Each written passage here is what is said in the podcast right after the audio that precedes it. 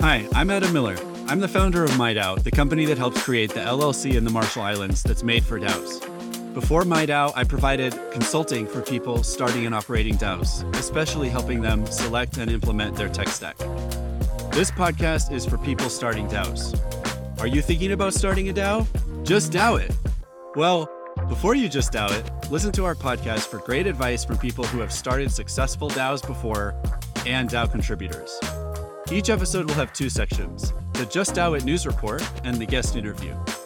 During the news report, the first half, I'll share recent headlines, tweets, and posts about DAOs from around the web, and I'll provide my critical perspective and ask the episode's guest to provide theirs.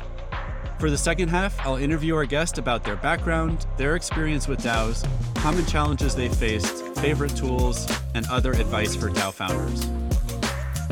Just DAO It will help you get more comfortable with DAOs. What they are, how they work, how to start them, how to run them, legal issues, and all around how to be a great DAO contributor.